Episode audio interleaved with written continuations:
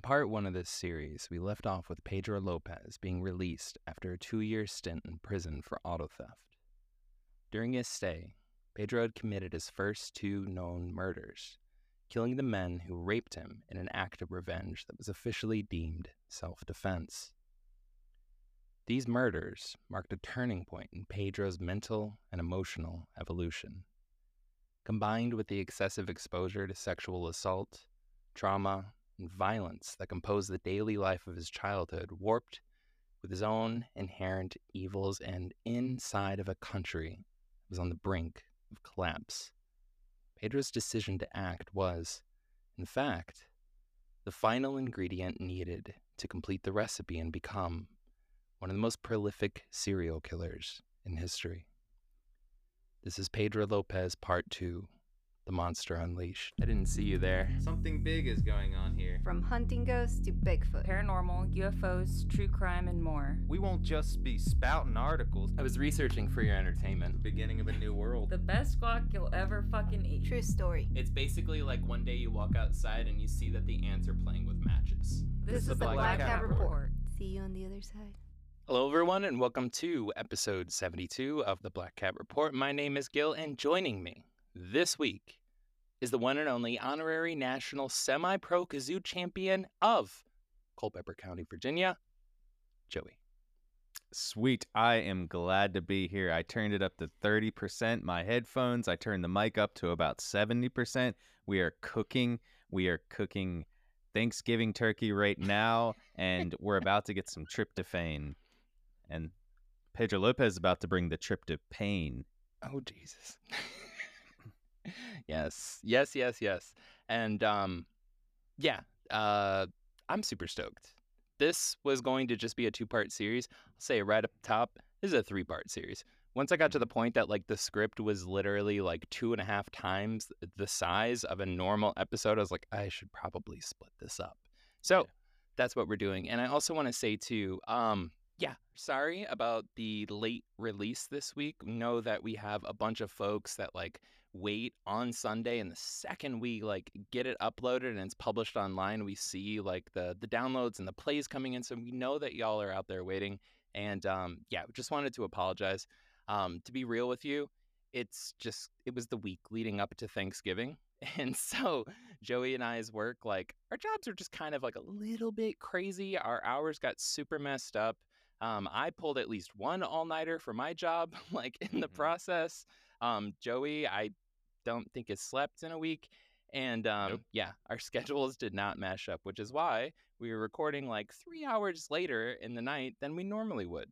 Um, but yeah, that said, um, definitely try to make it a point to not be late in publishing an episode again. And just wanted to take a second to apologize. Just know that we love you and we are sorry for for missing this week. And seriously, we literally watch the numbers go up. We're like, oh, we got one. Okay, one download as soon as it goes. It's like two, fifteen, forty. And we're just like, oh, that's very, very quick in like an yeah. hour or two. And we're just like, oh, this is so nice. Thank you guys for listening and we appreciate it. And we're excited to bring you some new information because like we don't just do this research for ourselves. We love to present this stuff. We love to make yeah. jokes. We, I mean, we love to like, we're we're book nerds in a lot of ways. Like me and Gil are like math it's book. True. I mean, not really much as math nerds. No, you know, no, we're just no. book nerds. So we like we like to sit and like read these things, take notes, yeah. find stories, and tell stories. So we appreciate you guys listening every week. And yeah, and here's part two. So part two. All right. Well, right up top, I want to acknowledge some known discrepancies between how we're covering the story of Pedro Lopez and how others have in the past. You see, if you go on Wikipedia or listen to random podcasts, read through blog posts and articles about Pedro Lopez, they are likely to deviate from some of the events, dates, and stories that we're laying out in this series. This is intentional. As a researcher, I decided to use the two thousand four A and E documentary The Monster of the Andes, Pedro Lopez, as my primary source and reference. I did this for the simple reason that the crew actually went to the regions of South America Pedro was active in and directly interviewed and directly interviewed members of the police who worked on his case, members of the local press, family members of his victims, the woman who helped capture him, and Pedro Lopez's own mother. Not to mention, it included lots of rare audio and video interviews with Pedro Lopez himself. Simply put, it's not hearsay, but straight from the source. And if you want to check it out, don't be like me and sign up for a seven-day free trial of A and E. That was not a promo. Uh, you can use the link to watch the documentary for free on Dailymotion, a link that I only found after I went deeper into research. But anyways, that'll be in show notes. Always steal your press. Yes, and if you actually get the uh, if you actually get the free trial, remember to cancel it if you really don't want it, because those seven days they're not going to tell you. They're just going to be like, "Oop, checked." Yeah, and I, I literally have a note in this script saying, make sure to cancel the Andy seven-day free trial, which, because uh, the show got launched late, or got, you know, is getting recorded late, I'm already past the seven days. I fucked up. I done Ooh, fucked up. But yeah, hey, y'all are worth it. Now, onto the show. It was nineteen seventy-one, and Pedro Lopez had just been released from prison. He was twenty-three years old. Seemingly without hesitation, Pedro was on the prowl, targeting and stalking the most vulnerable in society, children of the indigenous populations who, just as in many other regions of the world, are neglected, looked down upon, and, in many ways, often despised by the legal systems whose roots still cling to the heritage of colonization. Just as it is here in the U S, these native communities whose cultures and lifestyles have been systemically torn apart are, in Colombia, Peru, and Ecuador, granted just enough, air quotes, independence, and air quotes, so as to not have the full legal representations and protections given to their more culturally and aesthetically European neighbors. Meaning, native folks are kept just close enough to the system that the government can benefit from them, but just far enough away that the native folks can't fully benefit from the system. Close enough to take, but far enough to never receive. All this adds up and trickles down to social norms for non-native citizens, racism, bigotry, and most importantly, neglect. To the cities and institutions, these native folks are always crying about something, demanding something, always claiming injustice, and what is static added to static, but just a louder noise already ignored. So when children began going missing from these native communities, not only did the police brush off and deprioritize the pleas of heartbroken families, but so too did the media. You see, when a community exists in a vacuum, society won't hear its screams. And when that society is the main, if not only, holder of mass communications, for example radio stations, newspapers, interagency bulletins, et cetera, you find yourself in a situation where when one native community began to experience their children go missing, then another native community experienced their children go missing, hmm. then another, then another, and so on. They all had little to no way of knowing they were falling prey to a larger pattern, or should I say, a single predator. This formula for ignored and isolated murder is the same used by most serial killers, and often, in my opinion, only when a would-be serial killer ignores this formula and kills someone society does not see as vulnerable, that they then make themselves vulnerable, setting into motion their own capture and leaving them to only be known as a murderer, or preventing them from continuing on and becoming a serial killer. Success means stalking society's shadows. Capture means stalking society's spotlight. That's a very good metaphor there, because that's Thank literally you. How they're all captured. To be fair, is yeah. they they kill the one person, you know, like the police chief's daughter, or the usually the white girl, or the white, you know, man, or the white boy, or, you know, something like that, or somebody's family member that's there, and it's like, oh, now we can do the research. Now you gave us the one thing we needed, motivation to to, to look yeah. into this. You know, I, I was um I was literally, while I was working on the script, I was messaging um a friend of the show, uh and mentor of mine, uh Laura, over the weekend, and just kind of waxing poetic about you know, Pedro, especially, like, look, when you get to the numbers that Pedro got to in terms of victims, right? Mm-hmm. Like, you really do narrow down the patterns and behaviors of a serial killer, mm. right? Like, there's a huge, huge question immediately, which is, how the hell did he get into the hundreds, right? Yeah. Like, that, that is insane, right? Yeah, we see, like, fourteen is high, you know? Like, fourteen is, like, huge, but... Yeah, and, like... So with that, you know, when you're kind of like researching and studying him and like learning about him, you start to realize like, oh, well, he does this, he does this, he does not do this. And that's what all the folks that get to ten, twelve, fifteen do. And when you learn about, um, which will be in part three, how he got captured, right? Like how he got caught. You see after hundreds of murders, right? And just years of straight up impunity, right? Um, that makes the same fucking mistake that the serial killers that only get to six, seven, eight, nine victims get to. Same mm-hmm. fucking mistake.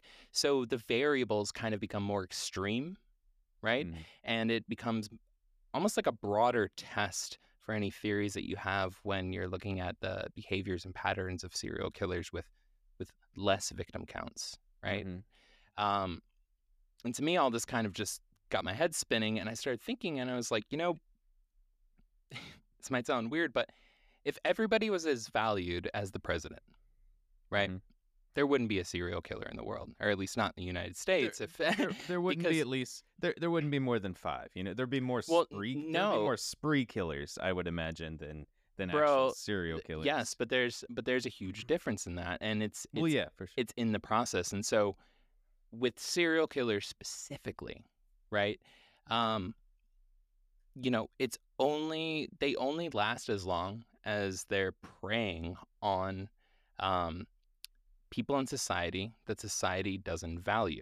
Mm-hmm. The less, lesser thans. Now, there's a couple things that happen. They might be doing it naturally, right? It's just their natural, like, inclination. It's their M O. It's their, it's their mm-hmm. victim type, whatever. Um, or they, you know, just buy out of convenience, any number of reasons. That's not the point. They're actually a reflection. Their effectiveness is a reflection of society's bigotry. It's, yeah. a, it's a complete reflection, because if they're able to be successful, then that means that they found an entire segment or sector of society where people don't give a fuck if they're going missing, right? If their bodies are piling up, right? And that also means that the institutions and forms of representation, yada, yada, yada, are not reporting on it, mm-hmm. right? Um, that mold only gets broken when basically, uh, say, a detective or an officer steps outside of the mold, actually goes sure. against the yeah. bias and listens to the sex worker who says, a bunch of folks from this street have gone missing, right? Yeah. That's when it breaks. Or when the serial killer becomes disillusioned, right? They lose touch with society's bias. Yeah. When they do that and they kill and they fuck up, or when they actually, you know, kill somebody who meets the the the stereotype but actually is valued by society. The point is is that they cannot exist if society values everyone equally. They yeah. can't. Because I we have... would all be freaking the fuck out. Like, oh my God, you know, like I have two things to say to yeah. that too, like yeah. one of them being like, it's amazing that we say that that detective or police officer that steps out of the, like, you know, like steps out and like asks questions of the role of people. Yeah. Yeah. And you're just like, we call them great detectives instead yeah. of like, that's them what they should be doing their job. You know, like they're not being job. racist. Yeah. Yeah. like, like, you know? Like the guy who caught Richard Ramirez, Frank Salerno, yeah. like he caught two serial killers. Granted, he saw things people didn't. And, you know, that is. There is part of that. And, and the entire you know, police force was making fun of him, giving him pressure, yeah, right? talking shit about him. Like, that's not a that's not a, a trophy for the L A P D. Like, yeah, that is no. not a trophy. And I think that people love, like, they talk about, like, L A P D was terrible with their handling of most serial killers. They have been awful of everything. yeah. Well, yeah, we can go into their, uh, their civil stuff. yeah. yeah. But, yeah. and two, like, you know, I, I where I agree that like it's a society's thing about yeah. that, but there have been some serial killers I feel like that just got away with it because they didn't search for fame or didn't search for notoriety. It also did have that they were killing some amount of people that were in the, I, I always call what, what, uh, what I think that is looked on as like lesser thans, a society, part of society that yeah. they don't like look at, like police just didn't like, you know, we look at Ted Bundy. They didn't yeah. care the people that were killing him. They were they, they didn't care about the the people that were getting killed. They literally handed a boy back to him, you know, and was like, "This must be yours," you know, like they they gave. Hey, that we noticed up. the collar, yeah. yeah. And that happened to serial like that happened to serial yeah. killers we've talked about. We're just like, yeah. can you like you see this? But, but it's but, a different. Their their mindset is different, and, and it's not a good mindset. So, like, in order to be effective um, at anything, doesn't even, you know, not just being a serial killer, just fucking anything, you exploit uh, a systemic vulnerability, yeah. right? You find a loophole, right? Yeah. And the, the quote-unquote, like, lesser than in society are, yeah. um, they become loopholes for yeah. these fucking monsters that are out there. And, and here's the thing, too, so to kind of, like, flip it back, if the serial killer does get immediate and massive notoriety, right? But they still can't catch him. Then my first argument would be they found a bias or a, a, a fucked up flaw within the police institutions, within the investigation system, yeah. right? So like with, um, I want to say it was Ramirez. I want to say it was Ramirez. Um, even though like, you know, because it's so dense out there in like California and shit that it's just like, it'd be like six or seven blocks within a neighborhood would be this precinct, and then six or yeah. seven blocks would be this precinct and stuff. He found that flaw. And nobody wanted to fucking talk to each other, and they all yep. wanted the fame. So it still falls back onto, yeah. like, or Zodiac Killer, or any of them. And I just, well, yeah. yeah. I, I, again, looking at the numbers that gets, you know, added up in Pedro Lopez's story, it's, I can't not think, you know, in terms of, like, the broad hypothesis of, like, what are serial killers? I don't think that they're a natural response to society, but I do think that, um, you know, oftentimes you can't contract a virus from uh, a different animal, right, or a different species. Yeah. And that's why serial killers in different countries or specifically in different cultures look differently because those different cultures have different systems of values. Yeah, for sure. Right? And that's yeah. what fucking changes it. Right. Yep. Okay. But I don't know. I had to go off on that, y'all. I've been thinking yeah, about it way the fuck too long. It's been so long since we've talked to you guys. We missed you. We yeah. missed you so much. I, I do want to say, like I had referenced earlier too about that, is like I do think if there wasn't like we we kind of we valued, like you said, everybody like the president. Yeah. The, we would not have like serial killers would probably be caught more quickly. Like well, they maybe, wouldn't have a I, chance. They wouldn't have a chance. But like, I guess if we're talking serial killers in that way, like, and and separating spree killers from serial yeah. killers, yes, because spree killers are completely different. different. They go straight crazy. Like yeah. they go crazy and kill a bunch of people in a short yeah. amount of time. That's very hard to catch. Be yeah. I mean, you'll catch them eventually because it's quick, but like they'll still have a decent amount of bodies. With well, a serial no killer, they usually, after.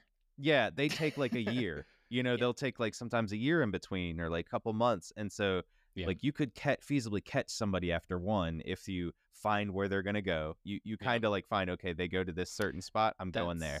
That's what I'm saying. So you said yeah. uh, you could potentially catch somebody after one. That means you were trying to.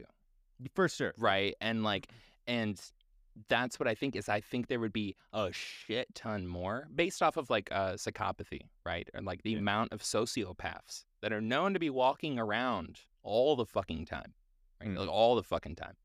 Um, you know, not all of them become like serial killers, obviously. You know, well, for shit sure. ton of yeah. trouble. You know, most of them just become C E Os and politicians, which they just export the killing. Anyways, um, but like with the amount of sociopaths that are walking around, and you have to look at a certain percentage of those are going to become murderers, right? Because they're fucking sociopaths.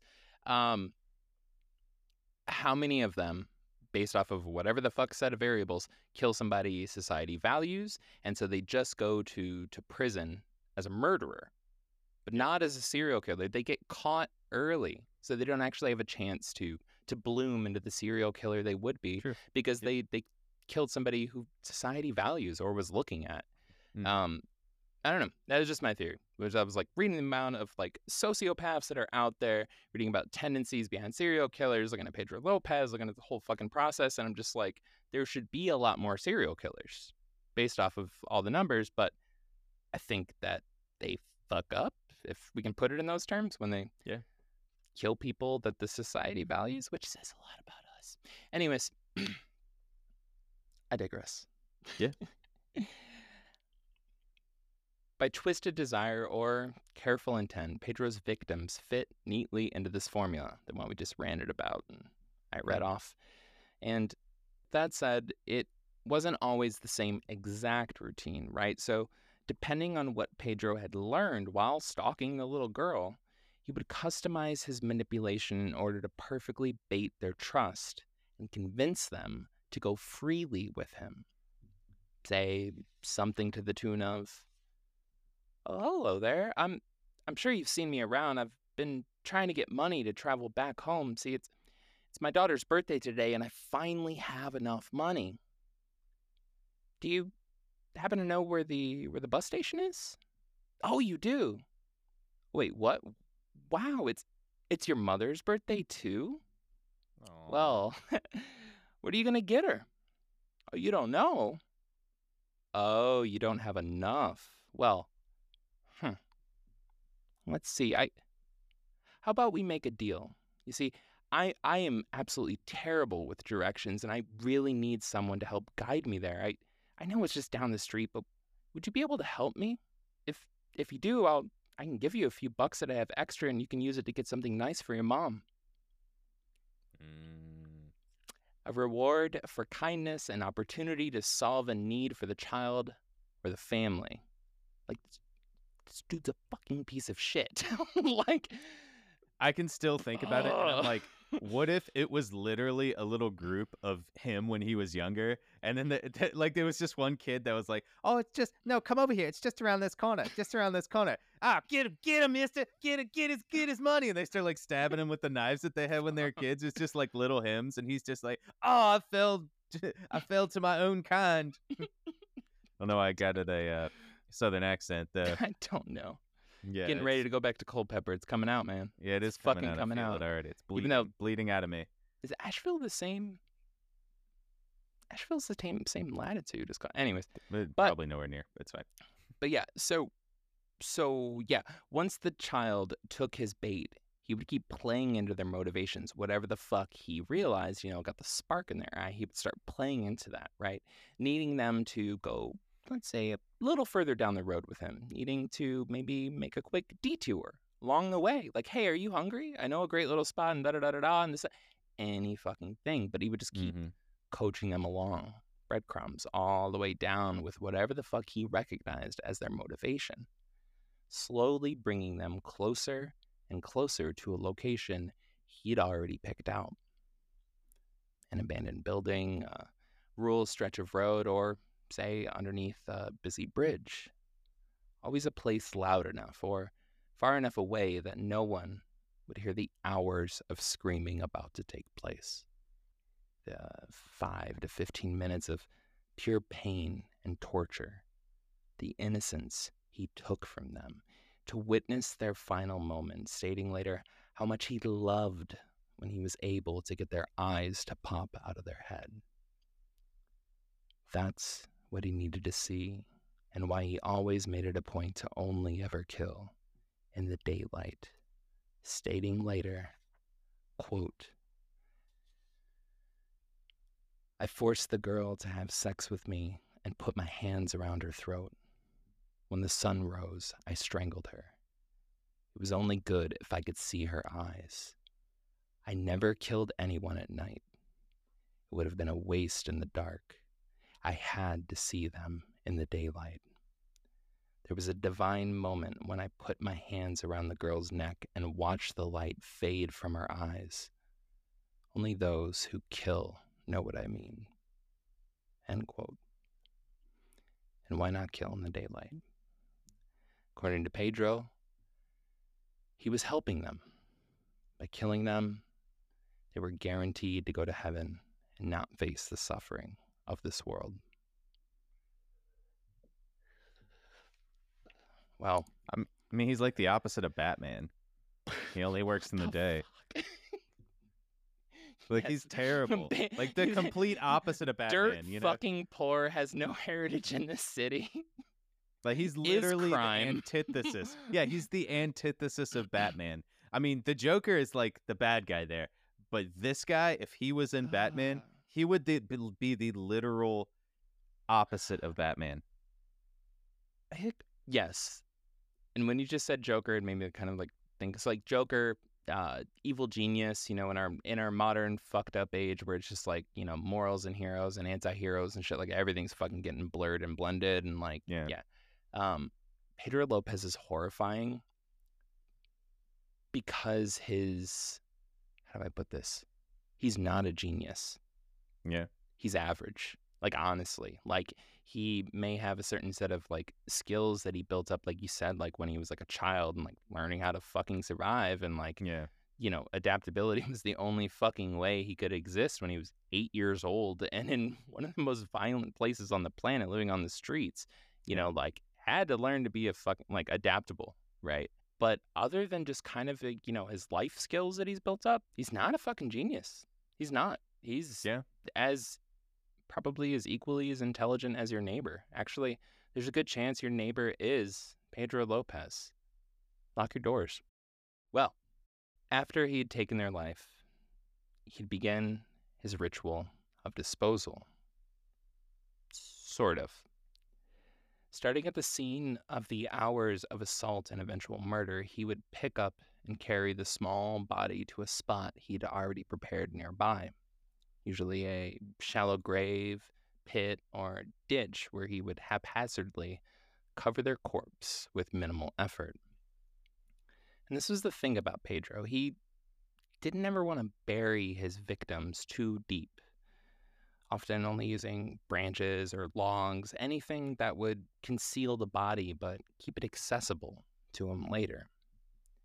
You see, this was important to him for two main reasons. First, he needed to access the same grave again to dump his next victim. Piles upon piles of children's bodies were stacked without ceremony or care, insects and animals regularly finding and scavenging the flesh from their bones. And the second reason, they were his guests for when he had his tea parties. From freshly murdered to months of decay, Pedro would bring the bodies of the little girls out of the mass graves and set them up, lovingly referring to them as his, quote, little dolls. And mm, sometimes when the mood would strike him, he would have his way with the corpses, just like the first night they were together when they were still alive. Wow. Imagine walking up on that. This is a horrifying thought of this. Him just dressed up as Batman, sitting there, you know, it's, sitting there pouring tea for them. Pouring tea for these dead bodies that are just, it's like horrifying. These poor girls that are getting, you know, raped and murdered. It's so terrible. Like, this is horrifying. But he's just a complete and utter terrible person, and he's yeah. just sitting there like setting these people up as dolls, like we kind of talked about in Herbert Baumeister's fucking is rotten that... corpses. I, I did think of yeah. Baumeister, but yeah, yeah, yeah. Like, it, and you think about it though, it's like he did the same thing, kind of like but to be closer mannequins, to his victims. Yeah, with mannequins too. Not but the fucking I, decomposing I, that was bodies. My, true, that was my in theory, a jungle. Believe, and maybe like, and and he's sitting there just like coming up with, with little voices for them. He's just like, hey, how are you doing? You're like, he's ho he's probably doing that. He's probably oh, yeah. associating that, like, he, I mean, uh, any anything is probably possible, to be fair, that he's yeah. doing at this moment, you yeah. know? And to think about that, that he's, like, sitting there with these dead bodies. They're probably, he's probably, you know, they're probably been there for months. Some of them probably yeah. were there for months. Oh, you know? Yes. And he's got, like, three or four, and he's just, like, looking uh, at them with, like, one of their faces is falling off, you know, being eaten off. Mm-hmm. And he's just sitting there just, like, oh, you look so pretty today. You got something on your face. Like, and he, you know, rubs it. And this is terrible because, like, dude, it's horrible. He's such a, this is so bad. This is fucked. Yeah, yeah. It, it's fucked. And he's a necrophiliac, too. So, like, yeah, he literally is, like, the worst. Yup. Yup. Yup. It's not like they're newly dead. He's like, cool, no. Four months later. Well, all right, so I, I'm going to touch on this in a second, but, like, you know, hey, man, like, you get to these fucking numbers and, like, your body count. Sorry to, like, uh, you know, knock the victims, but, like, that's just what it fucking is at that point. That is, yeah, that is, like, there have been wars with less casualties, right? Yes. Like, you get to these fucking numbers, um, A, there's a reason why you get there. B, uh, you get efficient, you know? Yeah, and, sure. like, so he wasn't doing this rookie shit of trying to, like, you know, use a fucking rock axe in his basement and fucking, like, dig out the floor, hide the body, go to Home Depot, only pay in cash, you know, and, like, fucking re-cement his basement floor every three months because he was trying to hide another. No, no, no, no, no. Peter didn't have fucking time for that, right? Yeah. Like, this is, this three fifty comes over the course of um about seven years, yeah. right? We're talking, like, days in between his next victim. Yeah, right. He's using his little finger forks, you know? Going and going. He's using his little finger, finger in it, you know, fingers, his finger forks. But, like, right around the neck. It's free. Well, okay, I, I do have a comment on that, but, like, okay. But I'm just saying, like, when you're doing it that fucking much, you know, if you go to the gym every day, uh, do you wash and neatly put away in the drawer your gym clothes every fucking... No, you fucking leave them out in a bag, you know? Like, yep. You leave them out accessible. That's one hundred percent. What he's doing with these with these uh, victims, with these children, right? These little girls, is he's like, I'm not going to dig another fucking grave every day. Are you kidding me? No, no, no, no, no. I'm going to dig one pit, right? Dump them in there, dump them in there, dump them in there. And then uh, everybody's just going to think that there's a new little uh, mound here. They're not going to know that all the dirt can go back in because there's bodies, right? Like, yeah. He just used the same fucking pit. Well, these dumping grounds would sit hidden away between cities, towns, and villages, specifically at a central point for him to work towards as he's carefully crafted the con he would use to deceive the little girls, bring them back to the location of a constantly disturbed rest, right? So he would, between the towns and the villages, yeah. in a spot that was, you know, seven miles from this town, eight miles from this town, twelve miles from this town, that's where he'd fucking put it, which... Naturally, if you're going between population centers, the spot in the middle is going to be the least densely populated. Yep. Right? Yeah. Again, dude, the fucking system and the evil, you know, ness behind this, but it's just like, pick that spot. So some cities he gets on a bus going south, other ones he gets on a bus going east, otherwise, you know, but like, yeah. But he goes to the same spot, and once he gets to that area, he's comfortable, he fucking knows that he's safe, and does terrible fucking mm. shit that he does. Um, and that's, you know, we'll get to it in part three, but, um, you know, things get discovered, right? You know, like you mass yeah. graves, they get discovered. Well, yeah, for sure. Yeah. Right. But with all that said, right, keep in mind, uh, that was his process after killing hundreds of times. Mm-hmm. It wasn't always a professional pedo. No, no, no. Back when he was still just a rookie, right? So when his body count barely passed folks like Jeffrey Dahmer with seventeen, Ted Bundy with thirty, or John Wayne Gacy with thirty-three, right? Way, way, way back then, when he was in the minor leagues, with lessons to learn from mistakes he'd made along the way. And while we don't have a whole lot of information to go on regarding his early career as a serial killer, with a lot of the information just totally based in hindsight or speculation at best, there is one event that we can confirm, and luckily, it's one of my favorite fucking stories out of this whole goddamn series. So, shortly after Pedro was released from prison, he left Colombia and settled into neighboring Peru, and soon thereafter, found a sense of belonging in the city of Ayacucho, a beautiful city surrounded by rainforests and nestled between mountains in central Peru, with a subtropical climate and arid mountains. Ayacucho, its weather at worst only demanded a sweater and an umbrella, right? Super easygoing, excellent fucking place to live for its population of about two hundred thousand people, the majority of which were poor and native. But the real selling point for Pedro was the culture. When asked later about Peru, he fondly recalled that the little Peruvian girls were, quote, so much more trusting and willing to help than the jaded little girls in Colombia, unquote. Wow. And so Pedro was happy and in no time was well on his way to claiming his first one hundred victims. But, yes. yeah. But unlike Pedro years later, uh, month-long plague leaving only chaos and tears, right, young Pedro let himself settle down and establish Ayacucho as not only his hunting grounds, but also his home.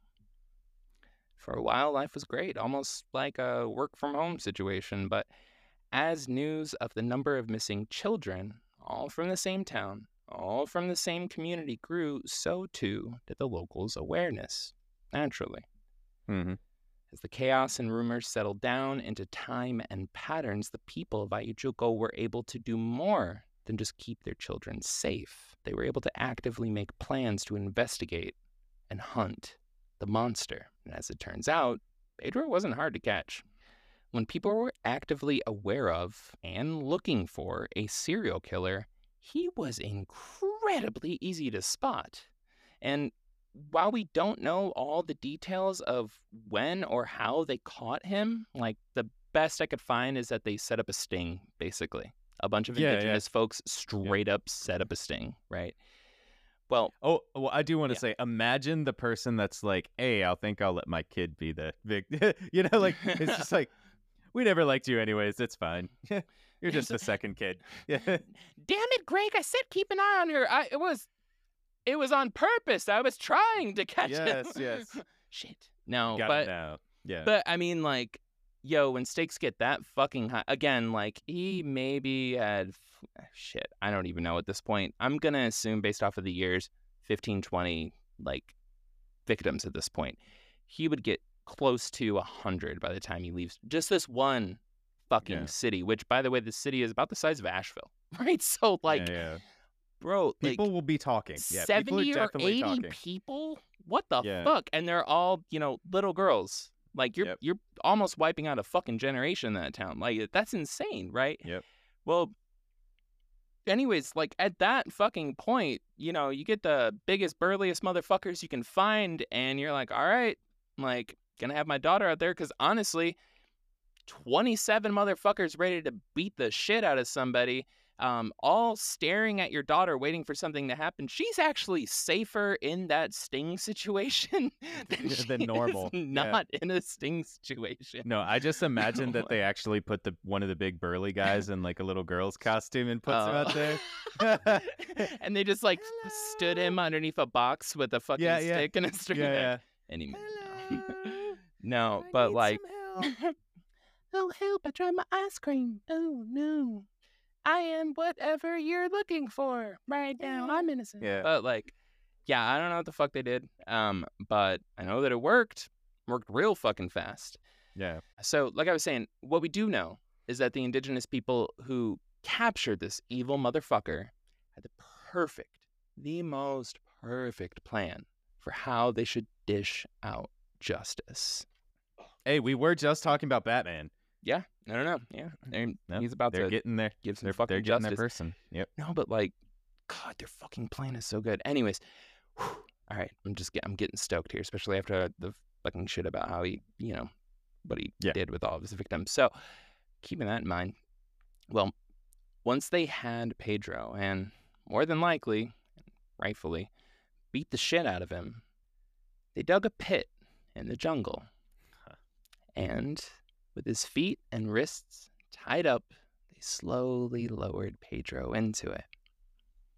At that point, they began shoveling the dirt back in, carefully burying him, but just up to his neck so that only his head was exposed, just inches above the jungle floor, like a like a little pedo Pedro plant. Uh-uh. Next, they poured a sugary honey mixture over him, coating his head from crown to chin, and then they simply planned to wait, to wait for the wildlife to slowly pick up on the scent, to wait for curious predators to approach and start sniffing, to wait for Pedro's inevitable screaming as he was stuck watching from the ground level while stinging, biting, and burrowing bugs crawled towards him like a free buffet. Yes. That was the plan, for everyone to hear his screams when they fell asleep that night, finally being able to rest easy. But sadly, it was only a plan, because Pedro would be rescued. You wanna, you wanna guess who rescued Pedro, Joey? Wanna, wanna guess? It wasn't Batman. Superman? Nope, wasn't Superman. The the police officers? Nope, nope, nope, nope. His mother? No. Um, Jesus. Jesus. That's oh right. Jesus saved Jesus. Pedro. Lo- no, no, no, no, no. We're talking white Jesus. The Jesus, Jesus saved yeah. Pedro Lopez, and he did it by sending his most powerful ally. You see, little did the locals know this whole fucking time, but watching from the sidelines as they worked for hours to prepare justice their form of justice was a modest saint hidden in the crowd. A white middle-aged Christian woman. Oh my God! Yup, the lady from The Blind Side. Uh, Joey, are you are you looking up Christian white What's... singles in your area? What are you doing? No. Oh. No. So I'm just looking up the, not Sandra Bullock, Leanne T. Leanne T. Leanne. T- no, she didn't do that. There's a reason why she lives in America now. Sandra Bullock or the. You thought... Just starting a rumor about Sandra Bullock. Oh, that's fine. Well, I am I'm about to go off on a joke here, but I'm also about to directly read afterwards what people said about this interaction. I'm not that far off. So, after hours of digging, reburying, and everyone staring, some in the crowd felt relief, naturally, right? Others were still mourning their loss.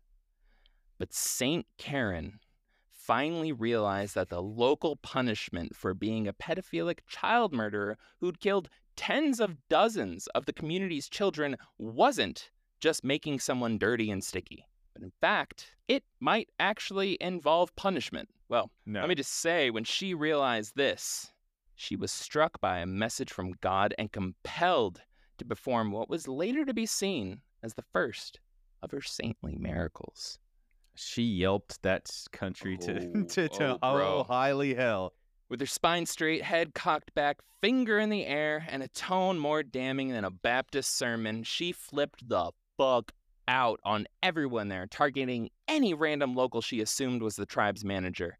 Now, I don't have the exact transcript of this event, not technically, but using A I, descriptions of the event, and royalty-free music, I managed to reconstruct everything from the moment of inspiration to the speech she gave to the crowd.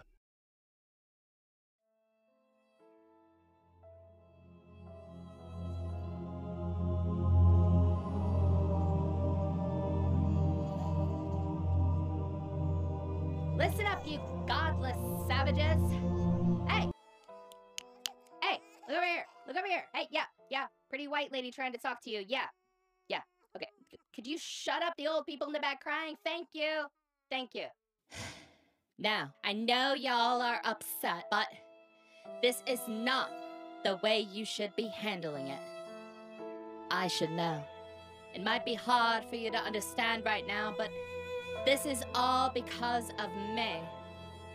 You see, just moments ago when I started to feel icky about your social need for justice, I realized it, it wasn't about me being squeamish when I see brown people upset. No, not this time. It was actually the feeling of God testing me, testing my faith in Him. How, you might say? Why, you might ask? Well, as we all know, God works in mysterious ways, and this time, He chose to send this man here to rape and murder your daughter so he could teach me a lesson in forgiveness. Why so extreme? Well, thank you for asking. You see, last year, when I found out my fiance Jerry was, in fact, not a virgin, but had in fact masturbated five years before we met, I was left devastated, torn apart, heartbroken, just like you. Can you imagine that? Finding out the world had done to me exactly what Pedro had done to your kids.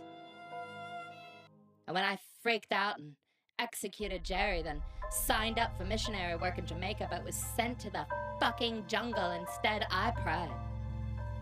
God, why would you do this to me? Send me to Peru?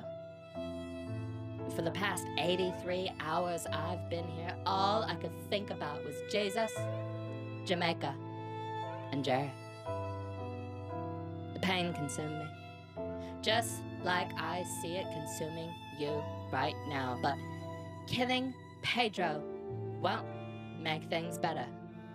Jamaica, Jamaica would have just been a prison of happiness, a, a comfortable hell where I'd never face the pain Jerry caused me, just the closure of living my life and moving on. That's not what Jesus wants. Without guilt, how, how would you ever love him? Beg him for relief instead of taking it for yourself. And so I ask of you, no, I command you. In the name of the Lord, set your Jerry free. Let Pedro be my cross to bear.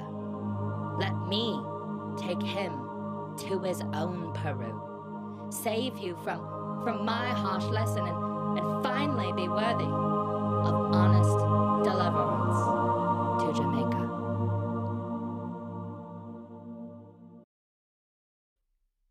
Wow.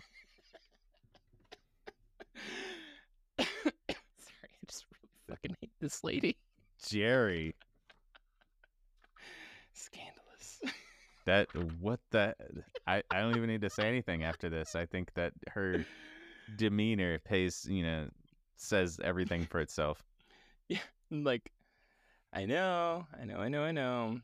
That wasn't a direct quote exactly, but this is a quote from Pedro years later.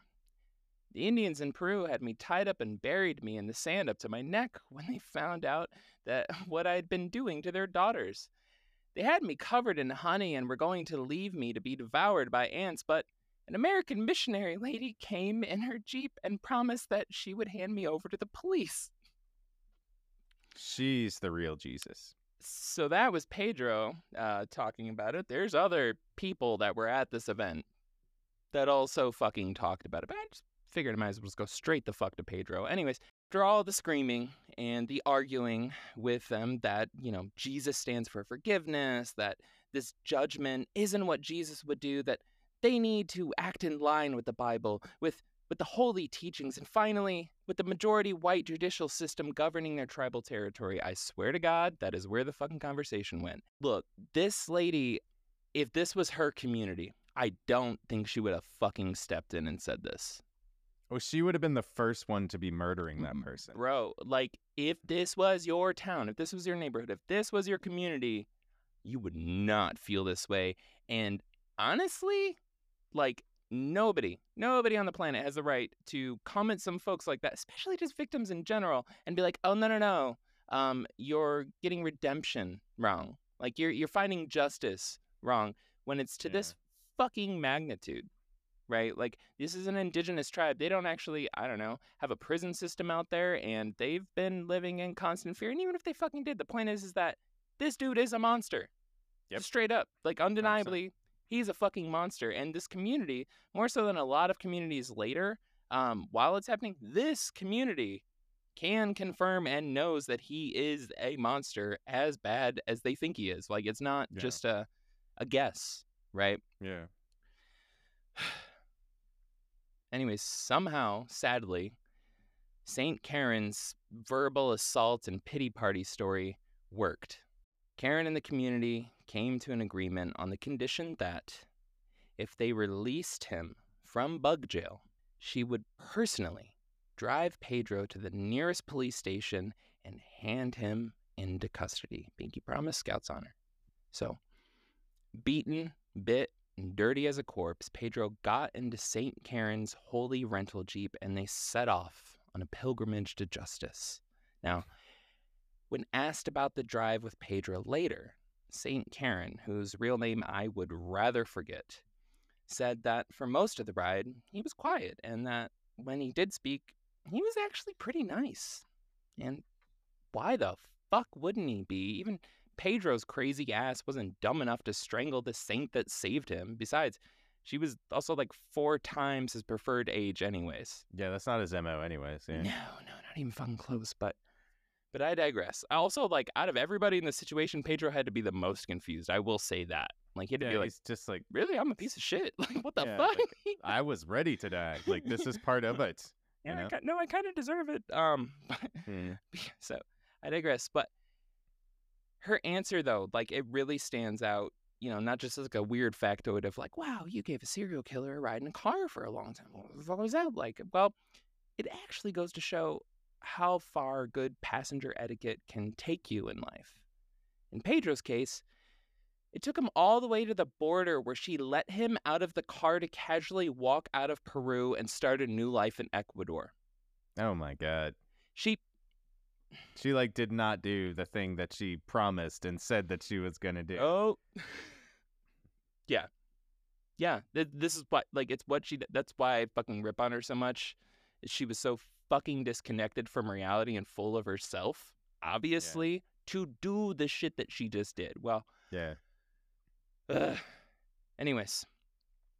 After having experienced what can only be described as a miracle, Pedro set forth as a wiser man, ready to start a new life where he could be more sure of himself and more self-righteous than ever as he continued to rape and murder more than two hundred little girls in the coming years. And that is how Saint Karen, patron saint of self-righteous delusion, came to be as she then performed her second approved miracle. The smile on her face when she went to bed that night. And that's where we'll pick back up next week as we conclude this series with Pedro Lopez Part three, Graves of the Monster. In the meantime, we hope everyone out there has a happy and safe Thanksgiving. Yes, have a great Thanksgiving. Do not think about Pedro Lopez while you're having Thanksgiving. Please think about Pedro Lopez while you're having Thanksgiving. Think about Saint Karen.